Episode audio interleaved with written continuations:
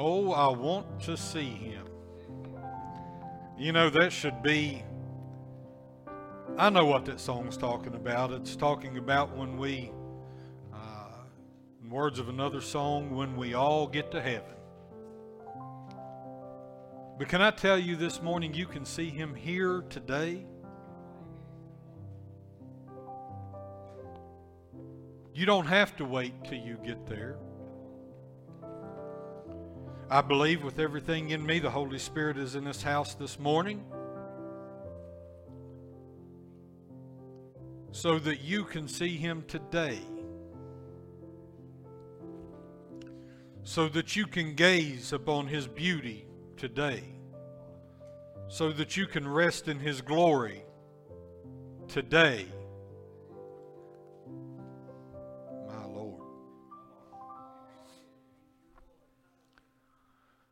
But what I know, and I was getting ready to ask him to put that up. It's either the Spirit talking to him or he read my mind. We'll go with the Spirit this morning, right? You know, I did this title slide Friday, I believe it was. I put it together. And I looked at it at first, and I'm like, that's not very church-like. But then it hit me about like a ton of bricks. Exactly what I posted yesterday. The church is a lot like Israel.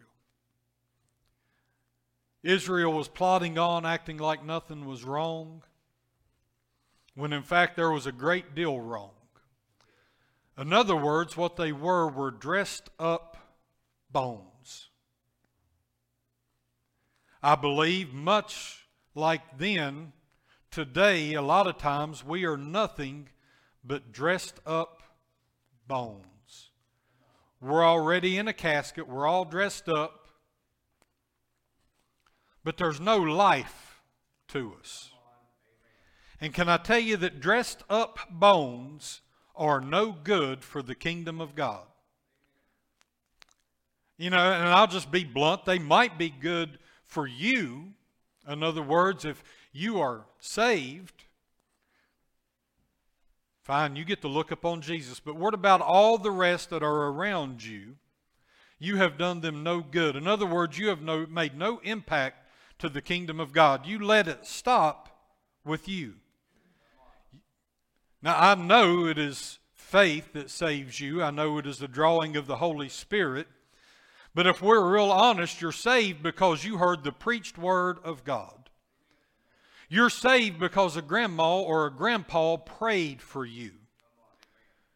You come into the church house at some point in your life with thanksgiving. You entered his gates with thanksgiving and you come into his courts with praise.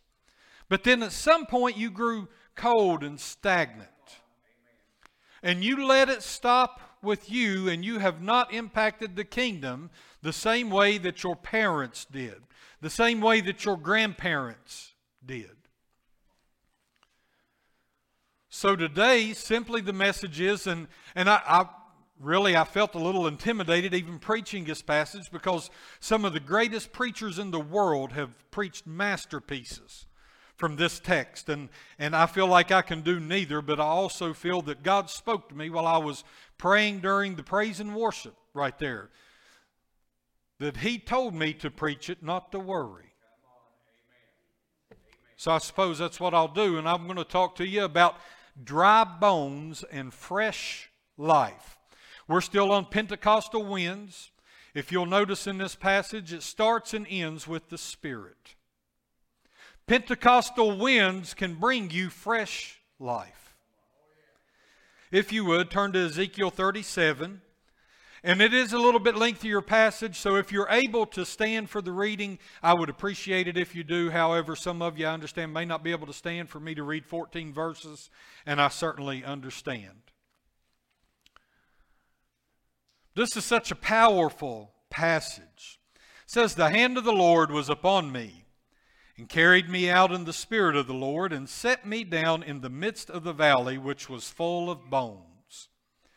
And caused me to pass by them round about, and behold, there were very many in the open valley, and lo, they were very dry. He said unto me, Son of man, can these bones live? And I answered, O Lord God, thou knowest. Again he said unto me, Prophesy upon these bones, and say unto them, O ye dry bones, hear the word of the Lord. Thus saith the Lord God unto those bones, Behold, I will cause breath to enter into you, and ye shall live. And I will lay sinews upon you, and I will bring up flesh upon you, and cover you with skin, and put breath in you, and ye shall live, and ye shall know that I am the Lord. So I prophesied as I was commanded, and as I prophesied there was a noise, and behold, a shaking, and the bones came together, bone to his bone.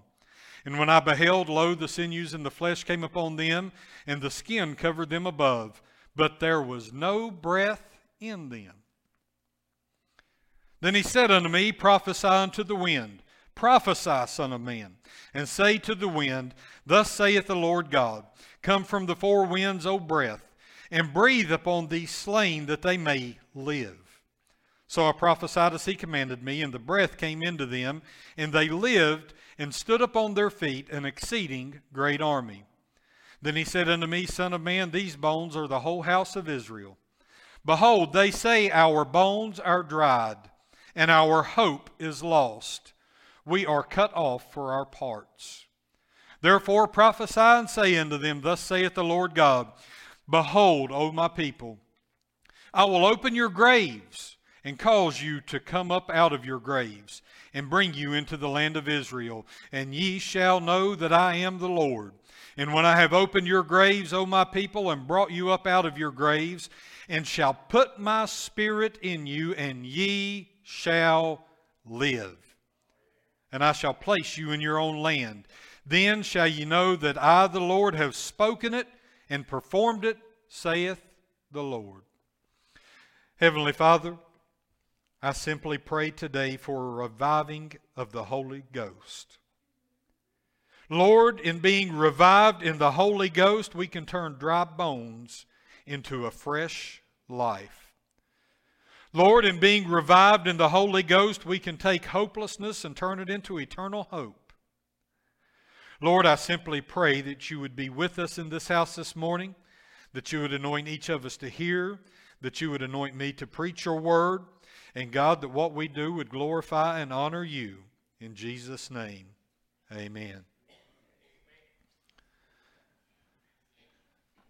Now, I believe the first thing that we need to figure out in reading this particular passage is exactly what is dry bones. We know that he said it was the entire house of Israel, but if you go back just one chapter, you will kind of start to get a feel for what was going on. Actually, in chapter 36, verse 17, God was talking to Ezekiel, and he said, When the house of Israel dwelt in their own land, they defiled it by doing things their own way.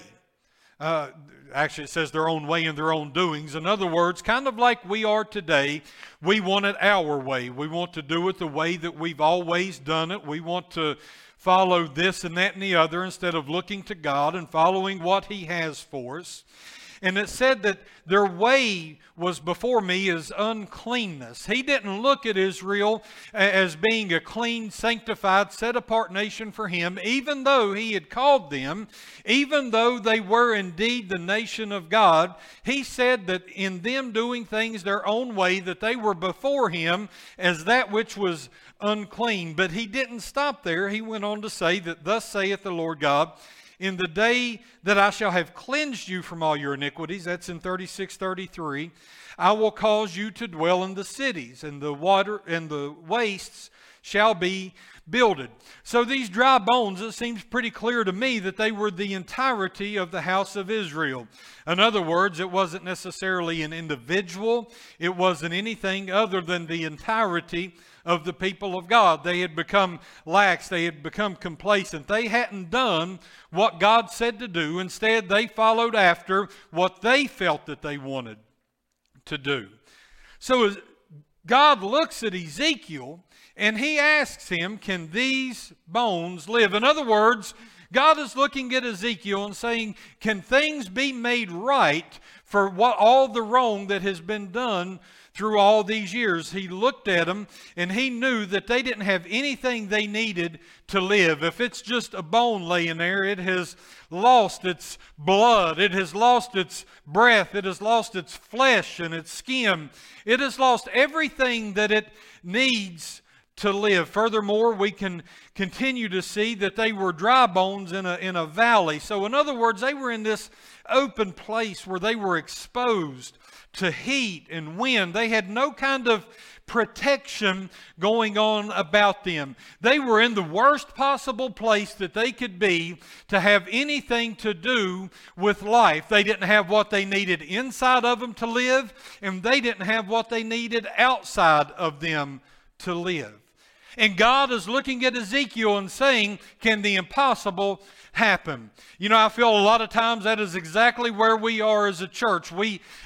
Day after day, I see stats about how many pastors are quitting, how many churches have their doors shuttered, how every denomination in America is contracting instead of expanding. And I feel like that instead of God looking at us, it's the world looking at us, doubting God, saying, not can they live, but they can't live. They can't make it. We've about got this thing whipped. You look throughout Europe, you look throughout the world, and we are largely a post-Christian world. Not just America, we are a post-Christian nation here also.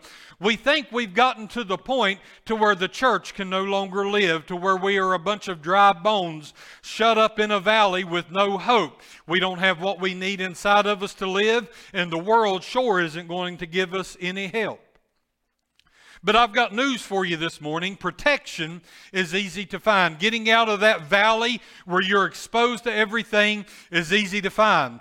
You can look throughout the Bible, and I picked a couple of different verses that tell us that if we will just run into God, then we can provide an answer to the world, much like Ezekiel provided to God. We can look at the world, and we don't have to tell them anything except God knows. When God looked at Ezekiel and he said, "Can they live?" Ezekiel didn't know what to say. He just simply looked back at God and he said, God, you know whether they can live. You know what can happen with your people. This morning you need to understand that you may have a different view of things going on. You may not understand everything going on. You may think the church is without protection, but if you will just look to God this morning and know that He is your protector, if you will know that He is the one that gives life, if you will know that He is the one that can speak anything into existence, Romans 4:17 tells us that He can call those things that are not as though they are. We know that God can do the impossible.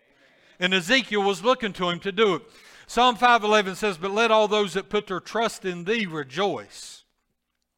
Let them ever shout for joy because Thou defendest them. Let them also that love Thy name be joyful in Thee. Psalm 46:1, God is our refuge and our strength, a very present help in trouble. We don't have to lay in a valley. We don't have to be without protection. We don't have to be exposed to the heat and the elements and all of these things.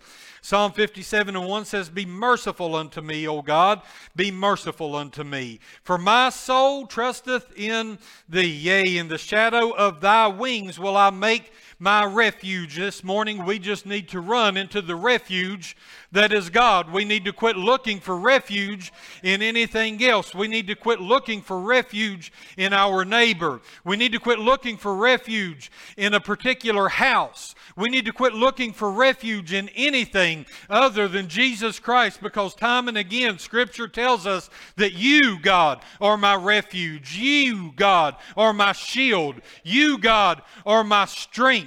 Psalm 59:1, deliver me from my enemies, O God, defend me. 2 Samuel 22:3 might be my favorite, though. The God of my rock, in Him will I trust. He is my shield, the horn of my salvation, my high tower.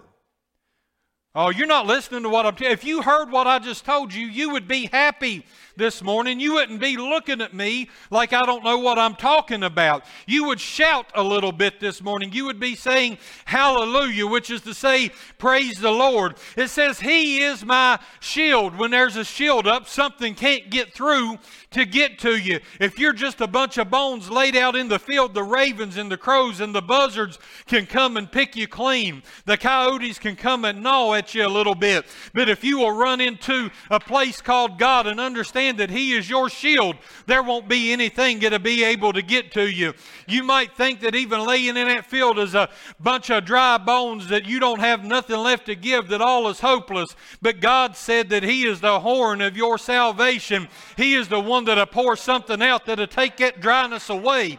You need to understand that He is your high tower, that the flames of hell that are nipping at your feet can't get beyond the bottom. And He is a high tower, and all you got to do is walk up into Him, and you can have a little bit of peace. You can have a little bit of protection. You can have a little bit of comfort. That ought to give you reason to shout praises unto God this morning. Psalm 91 is also good. You know, and I've got to share this. I've got to slow down and I've got to share this. If y'all remember back when the pandemic started. Now, I know we've lost a lot of folks out of our church over the past 2 years. But can I tell you, not one has passed away due to COVID? Not one. Two things, I believe, or a good reason for it. I'm not saying we're blessed above others, because a lot of good godly people have died of COVID. So don't misunderstand what I'm saying. But Aaron come down one day. He said he just felt led of the Lord to come in. He said as soon as he walked through, he just started walking around the church praying in tongues, and he didn't understand. And he said the Lord spoke to him and told him we would be protected. The other thing I believe, if you will go back, you can even go back on the live videos. I told you to read Psalm 91 every day. Read it. Claim it. Why? Because it says, he that dwelleth in the secret place of the Most High shall abide under the shadow of the Almighty. I will say of the Lord, He is my refuge and my fortress. My God, in Him will I trust. Surely He shall deliver thee from the snare of the fowler and from the noisome pestilence. He shall cover thee with His feathers, and under His wings shalt thou trust. His truth shall be thy shield and buckler. Thou shalt not be afraid for the terror by night. Can I tell you if your soul is in Jesus Christ, all this world can be fallen apart and you can still lay your head down in peace. Why? Because to live is Christ and to die is to gain. To be absent from the body is to be present with the Lord. You can have peace about you. You don't have to be afraid of the terror by night, nor for the arrow that flieth by day, nor for the pestilence that walketh in darkness, nor for the destruction that wasteth at noonday. 1,000 shall fall at thy side, and 10,000 at thy right hand, but it shall not come nigh thee. Only with thine eyes shalt thou behold and see the reward of the wicked. You might look out and you'll see it, but you don't have to take hold of it.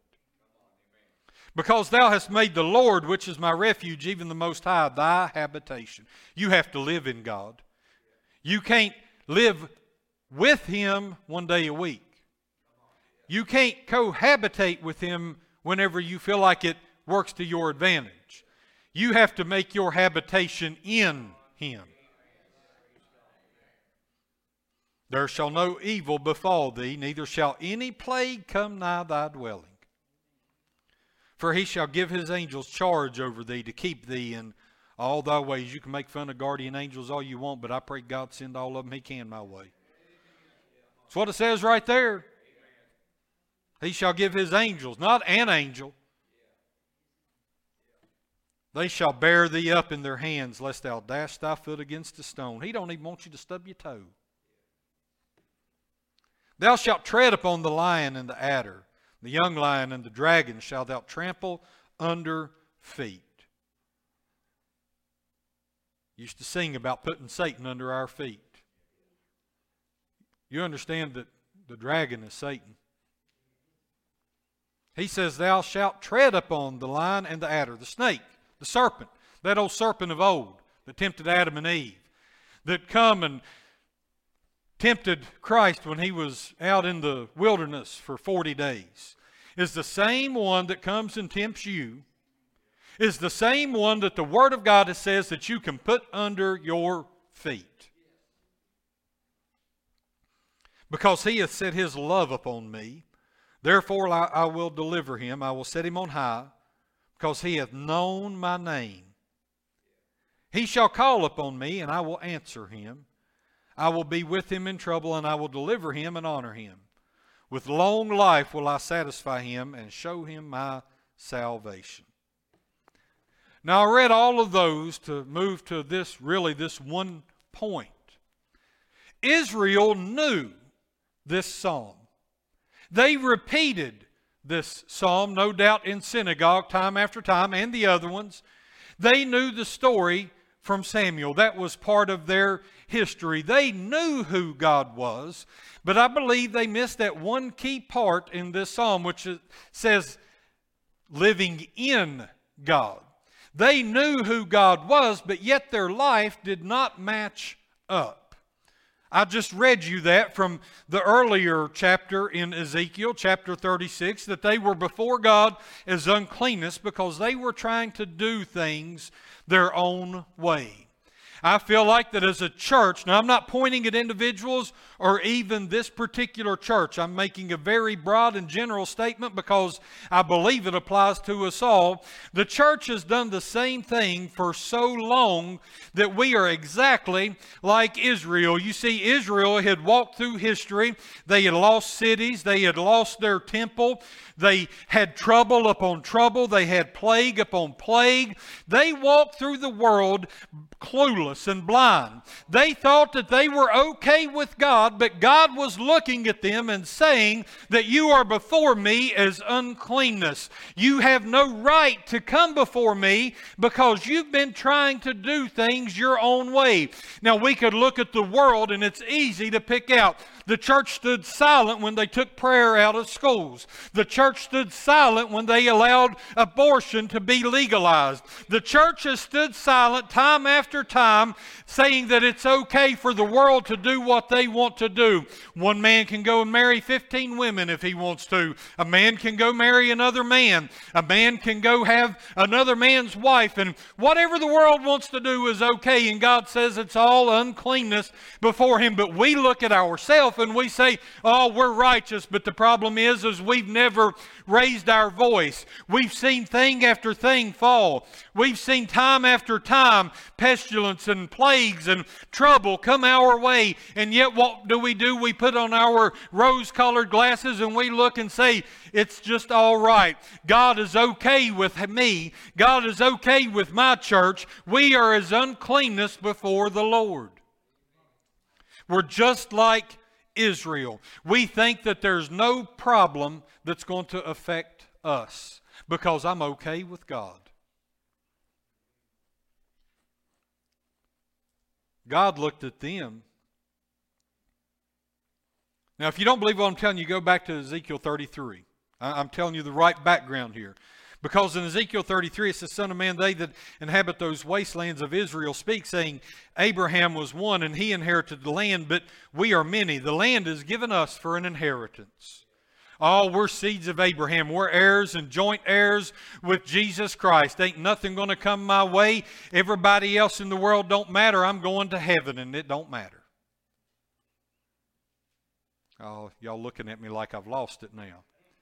Look, I'm just telling you the truth this morning. We do that. We don't worry about what's going on out there. We don't even worry about what's going on in our own church house. We just look and we say, that inheritance is mine. I'm an heir and a joint heir with Jesus Christ, and it don't matter. When we do those things, what we are is one of those skeletons dressed up in a casket. We are doing the kingdom of God no good. But God looked and he said, even though you think you're okay, Even though you think everything that you're doing is okay, here's what I've got to say to you. Ye eat with the blood, and lift up your eyes toward your idols, and shed blood. Shall ye possess the land? Ye stand upon your sword, ye work abomination, and ye defile everyone his neighbor's wife. Shall ye possess the land? That's what God's seen. That's what those dry bones are in Ezekiel 37.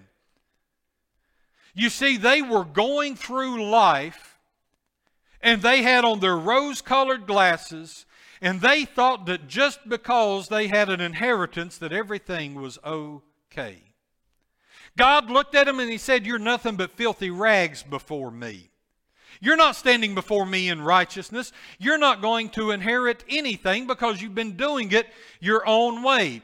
So once they finally come to grips with this, once they finally understood, they moved from this place of where they thought that they could do nothing wrong and that they were okay with Jesus, and they moved to a place of total hopelessness. I believe that's what we're seeing kind of shift and kind of happen in churches now. We've went on for year after year saying that what we're doing is A-okay. We need to do this and we need to do that. And we've been doing things in our own way for so long that we lost sight of God. I believe we're starting to see in some churches now that those rose-colored glasses have turned into a place of hopelessness. We think that we are so far gone that we can't get the churches back to where they need to be. Now, I know it says in the last days there shall be a great falling away, but I also know that there was a prophet named Joel that said in the last days God would pour out His Spirit upon all flesh. I know that on the day of Pentecost that Peter stepped out and he looked at him and he said, "This is that which the prophet Joel prophesied about, that God said He would pour out His Spirit upon all flesh." The church is not dead yet. The church has lost its way in places. I believe we've got to a place where we look and we act like we are hopeless because we're shuttering doors. We've got pastors walking away and going back out into the secular world. We keep having less and less show up to services. I thank God that over the past few months we've been having more and more. But we've moved from that place, I believe, of having rose-colored glasses, and now we're in this state where we are looking out and we feel like we're hopeless because the church is this group of dead, dry bones. And now we are looking. We don't know if Ezekiel has the answer or God. We look out and we wonder, can these bones live? We need to do just like Ezekiel. We need to say, "God, you know. God, you know." Amen. Now, there's one thing I believe we need to understand out of this, that we need to be connected and protected. If you don't remember anything else, remember connected and protected, and then the Spirit. Remember those two things. Why connected and protected? If you've got a bone laying over there, a thigh bone laying over there, a femur, and then over here you have your tibia and your fibula, your lower leg bones. And then over there you've got the skull, and back over here you've got another part. And even if they have something about life on them, even if they've still got some skin and some flesh left to them, they can't do anything on their own. They have to be connected one to another. We see that even in the text, that God said He would lay sinews upon you and will bring upon you flesh and cover you with skin. Well, there's no good to cover it if it's not connected. So when Ezekiel prophesied, he heard this noise going on, this shaking and this rattling going on. And it said the bones come together. Bone to his bone. In other words, the bones got in the proper order. Can I tell you this morning that we will never do anything as a church for the kingdom of God if we are not connected in proper order. We all have gifts to use. We all have a place and a calling within the Lord. And if we don't get connected in proper order, we will never accomplish anything. But likewise, once we get connected in the proper order, if we don't run into our high tower, our refuge, our strength. In other words, if we don't have something to protect us, then we will also never make an impact. You see, they had to get in proper order first, and then it was only after they got into proper order that God could put some protection over them. They had to come together before He could cover them with sinews to hold them together where they belong, before He could cover them with flesh to add some more strength and rigidity to it, and then to finally cover them with that protective covering of skin. We need to be the same way as a church. We need to be connected, and we also need to be protected. We need to be in our own and rightful places of where God has called us to be, and then we also need to be protected. I can't have just one of you running into and living in God. I have to have the entirety of the body running into and habitating in God, not just cohabitating with Him several days a week. But if we will do this, if we will get connected first properly, and then we will get protected and go as a body into the place where God has called us to be, then and only then can we start having anything positive to do in the kingdom. But I want you to look at the end of verse 8. Because you know, even being connected and protected is not enough. It said the sinews and the flesh came upon them and the skin covered them above. But look at that last part. There was no breath in them. Now, perhaps that's where a lot of churches are at. You know, that same word for breath is spirit, ruach. Breath, wind, spirit. Now, I believe here that it's probably meant really and honestly to be spirit. Why? Because back in verse 1 it says the Spirit of the Lord was upon Him. In verse 14 it talks about, I shall put my spirit in you and you shall live. But here he's saying that everything's in order, everything's in place, but there's no spirit in you. There's no spirit in you.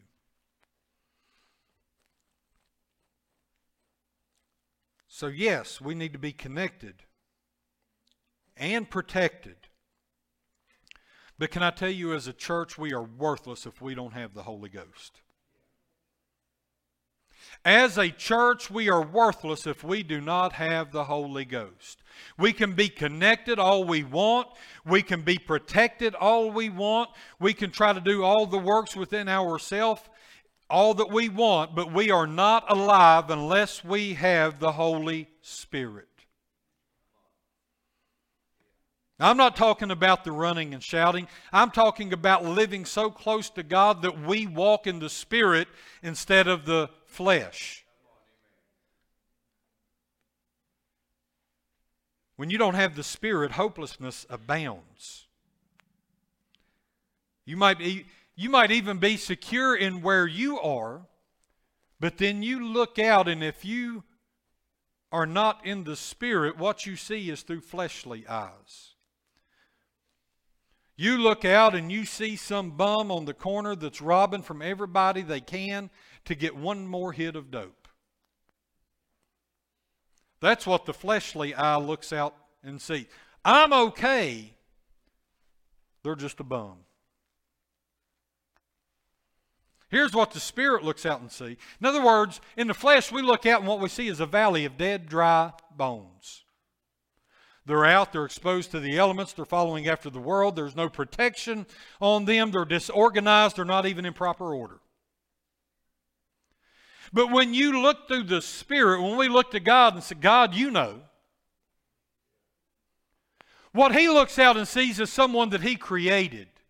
Someone that He breathed His breath into.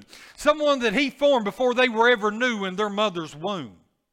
It wasn't just the prophets that He done that to. It wasn't just you that He done that to. It was every person that's ever been born on this earth. He formed and knitted before they were ever in their mother's womb. We see hopelessness, but God sees life. We see someone that has no chance. God sees someone that is special and that He loves. And as a church, we need to quit looking like the world.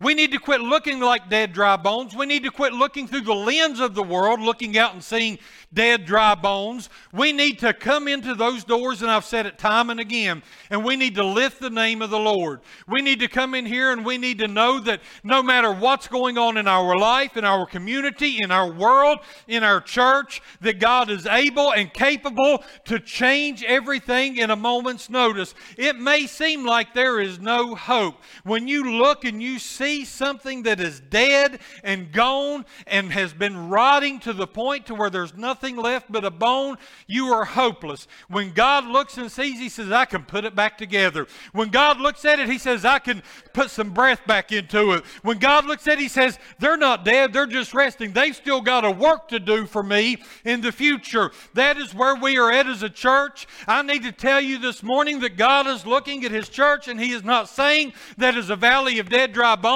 He is looking at His church and He is saying they've still got breath in them because I'm going to put it in them. They might think like they're disorganized, but I'm going to stitch them back together. They might think that they can have no impact, but I'm going to stand them on their feet. I'm going to breathe my breath of life back into them, and I'm going to make them like a mighty army once again.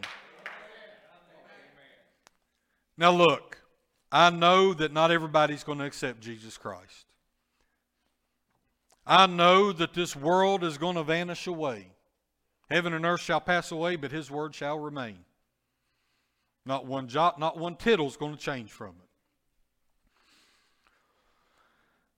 But if we, not me, we will be filled with the Spirit, then we can impact our spheres of influence by being a vibrant, connected, protected, Spirit-filled community of faith. You see, it is the Spirit that quickeneth, the flesh profiteth nothing. The words that I speak unto you, they are spirit and they are life. That's John 6:63. Now I love the end of this passage, verses specifically 11 through 14. He said unto me, Son of man, these bones are the whole house of Israel. I believe He's looking out today, and He's calling preachers and He's calling elders and deacons and whatnot in the church, and He's bringing them to look at His church. And I believe a lot of what He sees in the church world today is uncleanness before Him, because we try to do things our way. And I tell you, it ain't just the abortion. I probably shouldn't go here, but I've got to. It's not just the abortion. It's not just the sins of the world. It's you putting your preferences in the church house ahead of Jesus Christ also. That's doing it your own way.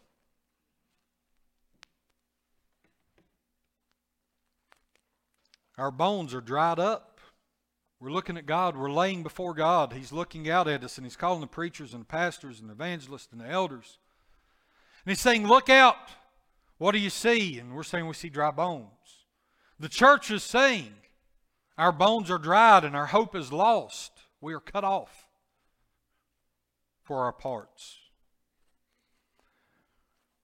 So what God is saying, I believe, in this hour and this day, not just the Mill Creek Church of God, but the churches in general, prophesy and say unto them, Thus saith the Lord God.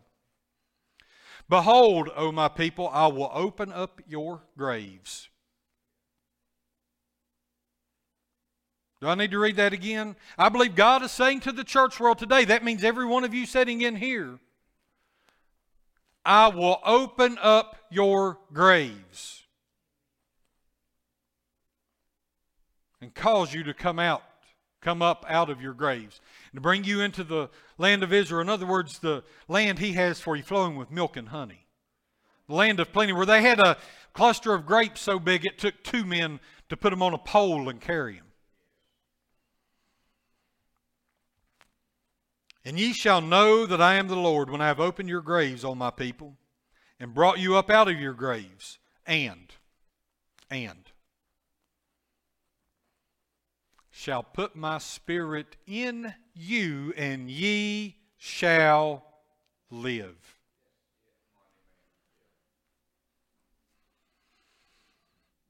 Now I reference Romans 4:17. I'm going to try to come to a close here.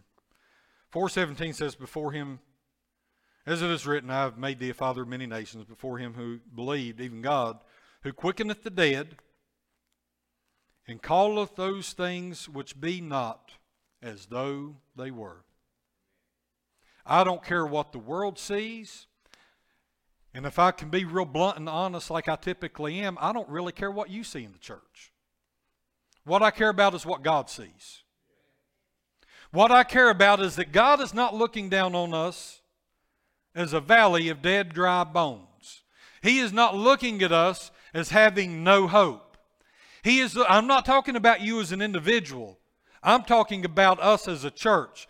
He is looking at us right now saying that they have life, that they still have some use left, that I can still put my breath in them and they can still go forth as an army for me.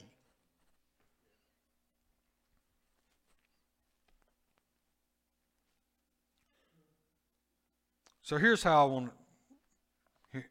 want to close, and what I'm going to close with is Ezekiel 37:9.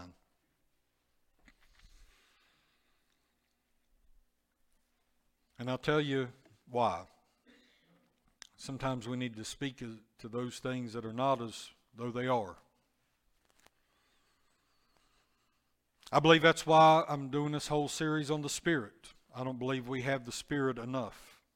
I'm not talking about the running, the shouting, talking in tongues. I'm talking about we don't walk in the Spirit enough. Day to day.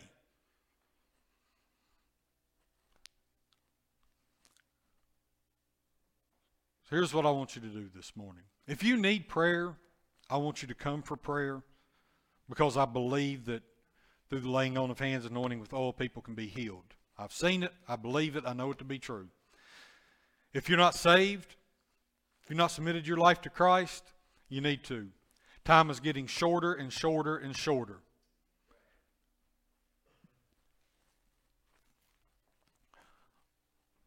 But for everybody else, God looked at Ezekiel and he told him, prophesy to the wind. Say to the wind, thus saith the Lord. If thus saith the Lord, work then. If thus saith the Lord, then.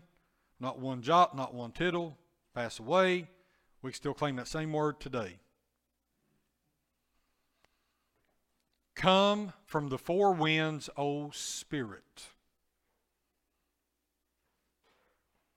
and breathe upon these slain that they may live. How many people do you know that used to come to church here that have walked away not just from this church but from God? They're out there dead. I think it's time we stand up and we lift our hands and we say, O Spirit, breathe upon those slain so that they might live. How many of you have family that you raised up in church that are not here with you today? I think it's time that you stand up in the altar, brother and sister, joined, connected, and protected together, and raise your hands and say, O Spirit, breathe upon these slain that they may live. How many of you have brothers and sisters that were raised up in church just like you, and yet they do not attend, they do not believe, they don't follow what they were told?